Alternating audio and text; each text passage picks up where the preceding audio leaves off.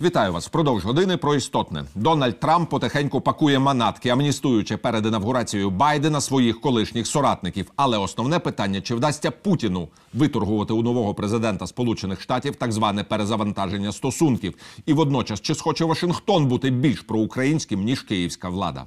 Особисті інтереси та проросійські олігархи сильніші ніж будь-коли з 2014 року. США мають усі зовнішньополітичні інструменти, аби простимулювати курс до змін. Але і українці повинні внести кадрові та інституційні зміни. Майкл Карпентер, радник Джо Байдена із питань міжнародної політики.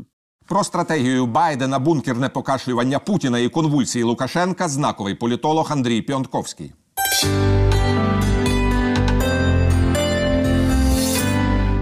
Здравствуйте, уважаемый Андрей Андреевич. Рад вас приветствовать в студии телеканала «Эспрессо». Но американская избирательная сага, насколько я понимаю, уже подошла к своему закономерному итогу. Люди Трампа начинают понемногу закрывать свои дела, хотя еще осталось более 50 дней вот этого вот трамповского куража. И сейчас он пустился, скажем так, путем амнистирования своих бывших подельников. Первую очередь, наверное, это касается генерала Флина, да, и его скандального скандальной истории с русским послом Кисляком. Ну, вы правильно сказали. В общем, сага закончилась. Все эти попытки э, Трампа оспорить результаты выборов, они кончились э, скандалом с э, э пресс-конференции Джулиани, когда у него хна потекла по лицу. Вот. Ну что, крупнейший, видимо, в истории э, советской, российской разведки агент Флинн, руководитель, я напомню нашим зрителям и слушателям, был руководителем военной разведки Соединенных Штатов. Он амнистирован, амнистирован Трампом, но это только э, ягодки в этой кампании амнистии. Завершится она таким цветочком, как беспрецедентная амнистия самого себя. Но тут есть один нюанс. Президент может э, амнистировать человека любого, в том числе самого себя, за федеральные преступления, но не за преступления, которые преследуются э, судебными органами штатов. Штат Нью-Йорк э, выдвинул против Трампа очень серьезные финансовые обвинения. И он, амнистия Трампа самоамнистия не распространится на вот э, эти преступления, они будут э, в должном порядке расследоваться Нью-Йоркской прокуратурой. Так что вот ждем последнего постыдного шага Трампа, где-то там 19-20 января амнистия амнистия Дональда Фреда Трампа. Удастся ли сейчас Джозефу Байдену действительно распутать вот эти преступления, или он пойдет любимым путем так называемой перезагрузки? Что касается перезагрузки с Россией, то показательно в понедельник была в виде Zoom-конференции, я на ней э, присутствовал в Atlantic Council, который по сути является мозговым штабом э, демократической партии, где два виднейших экспертов по России, а, а, посол Дэниел Фрид и посол э, Александр Вербо представили свой новый доклад, рекомендацию администрации Байдена «How to deal uh, with Russia». И основная рекомендация там, которая, конечно, администрация прислуживается, это ни в коем случае не заключать так называемый grand bargain с э, Россией, то есть вот такой глобальной перезагрузки. Вот ни в какую такую глобальную перезагрузку э, Москве не стоит надеяться, хотя она принимает предпринимает значительные усилия. Масса визитеров появляется в Вашингтоне. Кстати, хорошо известные украинской аудитории, особенно львовской, Фридман и Авен э, были здесь, представляя как бы разумные круги так называемые российского бизнеса, лоббировали э, эту перезагрузку. Ну, они, с одной стороны, э, они играют такую роль э, условных либералов при путинском режиме и выполняют специальные как бы поручения поручения Путина в Вашингтоне, но последняя миссия их провалилась, с ними, с ними не стали не стали просто разговаривать. Андрей Андреевич, вы очень правильно отметили, что Кремль засуетился. Да, и дело не только, скажем так, в Нагорно-Карабахском кейсе. Речь идет о визите Лаврова в Минск. Да, он провел там несколько часовые встречи с Макеем, министром иностранных дел Беларуси, и, соответственно, как-то, наверное, синхронизировался или передал главное послание – белорусскому диктатору? Ну, она развивается как бы в контексте общей ситуации на постсоветском пространстве. Тут вы справедливо э, упомянули Нагорно-Карабахский кейс. Это, это историческое событие. Там я не хочу сейчас вникать в детали азербайджанско-армянского конфликта, вставать там на чью-то сторону. Э, об этом тонны слов э, э сказаны. Э, важно другое. Э, и на это обратили внимание все и внешние наблюдатели, и э, прежде всего, прежде всего на постсоветском пространстве, я думаю, в Украине. Впервые после 1962 года советское, российское в данном случае руководство было поставлено перед реальной перспективой военного столкновения. Эрдоган стал первым после Джона Кеннеди человеком, э, который эту перспективу ясно обозначил э, Кремлю. И реакция была э, такая же, как в 1962 году. Кремль моргнул и уклонился от этого столкновения. Ключевой была фраза, ключевой во всем этом конфликте для мирового развития была фраза Эрдогана «Дорогой мой брат Ильхам, я буду с тобой и за столом переговоров, и на поле битвы. Ясно обозначена была готовность э, Турции если необходимо, вступить в военное столкновение с Россией. Но у белорусского народа, к сожалению, нет такого мощного союзника, как Турция. И мы сейчас видим, что, наверное, в ближайший месяц-полтора Путин попытается решить белорусский вопрос по-своему. То есть, насколько я понимаю, они уже окончательно приперли Лукашенко к стене, и он под тяжестью собственных преступлений может упасть в кремлевский карман вместе со своей страной. Но остается белорусский народ. И тогда, возможно, Кремль пойдет на выдачу Лукашенко или еще что-то? Лукашенко не готов ни в чей карман э, кремлевский падать. Он намерен продолжать расстреливать э, демонстрантов, бросать их сотнями в тюрьмы, пытать там. И, в общем, он делает благое дело, в кавычках, в том смысле, что он навсегда предопределяет путь белорусского народа в Европу. На наших глазах в течение трех месяцев сформировалась э, белорусская нация, за успехами которого, не знаю, как вы в Украине, мы здесь в России э, смотрим с завистью. Что бы ни случилось, уже две вещи необратимы.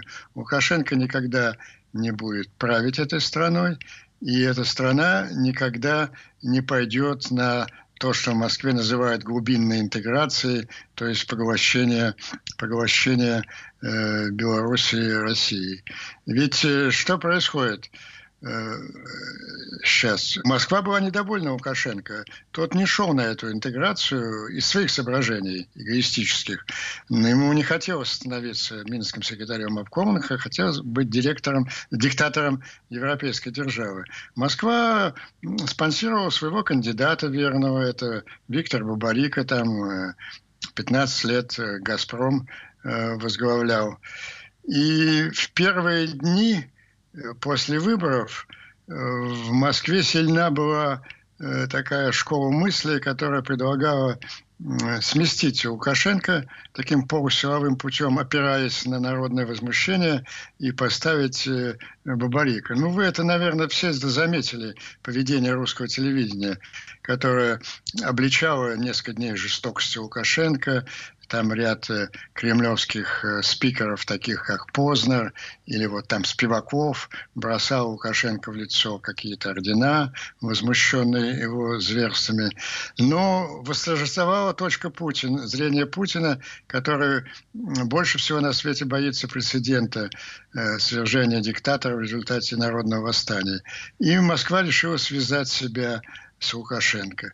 И это было роковое решение для Москвы. Белоруссия, в отличие от Украины, Белоруссия была единственной страной на постсоветском пространстве, где не было сильных э, антирусских настроений. Ну, видимо, потому что э, советская Россия, историческая Россия э, как-то не, не, не наделала столько гадостей белорусским народам, как остальным своим соседям, включая украинское. Теперь с каждым днем продолжения зверства Лукашенко растут, и это показывают все объективные опросы мнения, растут антироссийские, антироссийские настроения. Единственное, что требовал от него сегодня Лавров, это продолжать э, какую-то конституционную реформу, чтобы там через несколько месяцев, а может быть через полтора года на каких-то выборах э, э, уступить власть.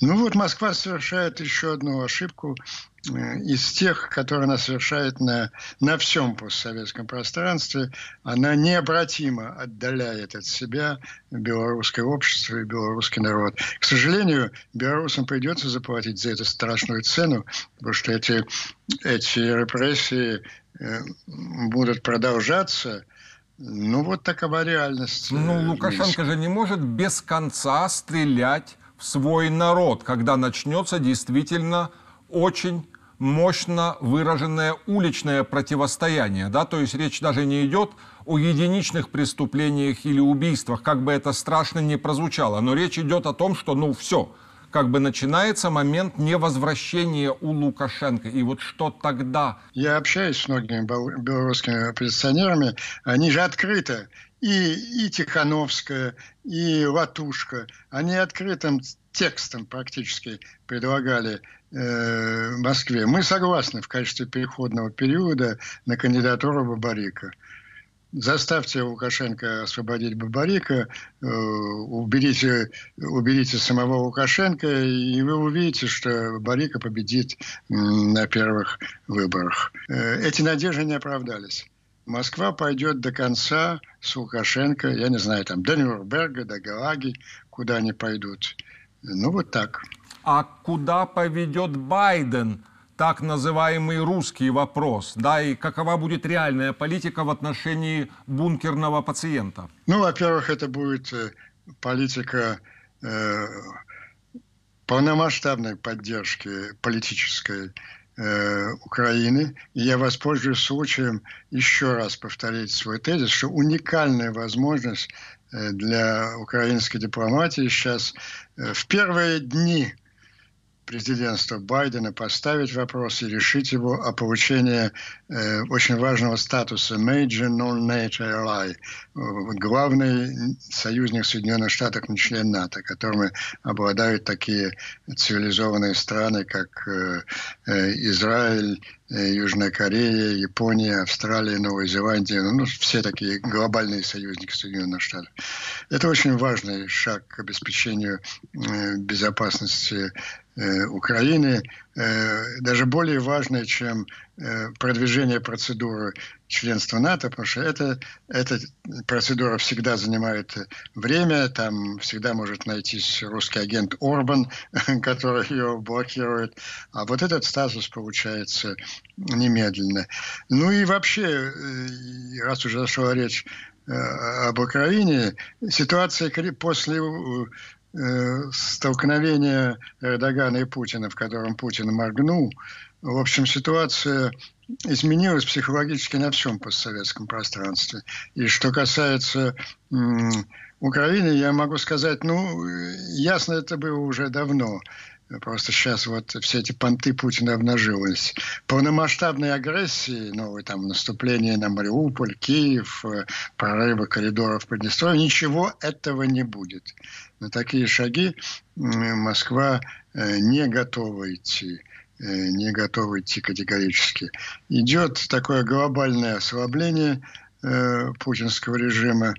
Решающим ударом была бы было бы введение э, вот такой меры, как арест э, русского триллиона в Вашингтоне. Он мгновенно изменит всю внутриполитическую ситуацию, потому что это же не просто арест, а политическое заявление о том, что это деньги, украденные у русского народа, и они должны быть возвращены их владельцу, первому посткриминальному правительству Э, России. Мне понравился один тезис в недавней статье Байдена, между прочим. Э, он сказал, что конфликт, э, нет геополитического конфликта между Соединенными Штатами и Россией. Есть конфликт между правящей в России клептократией и ограбленным ею народом. Вот именно из этой концепции новая администрация, надеюсь, и будет исходить э, в своих отношениях с бункерным пациентом. Ну, к сожалению, должен заканчивать наш разговор. Искренне надеюсь, уважаемый Андрей Андреевич, что представители новой команды нового президента услышат наш разговор и ускорятся в вопросе санкций в отношении Кремля. Еще раз спасибо, до свидания. Спасибо, будем надеяться. Я бы посоветовал украинской дипломатии ускорить вопрос о получении статуса Major Non-NATO Ally. До свидания. До свидания.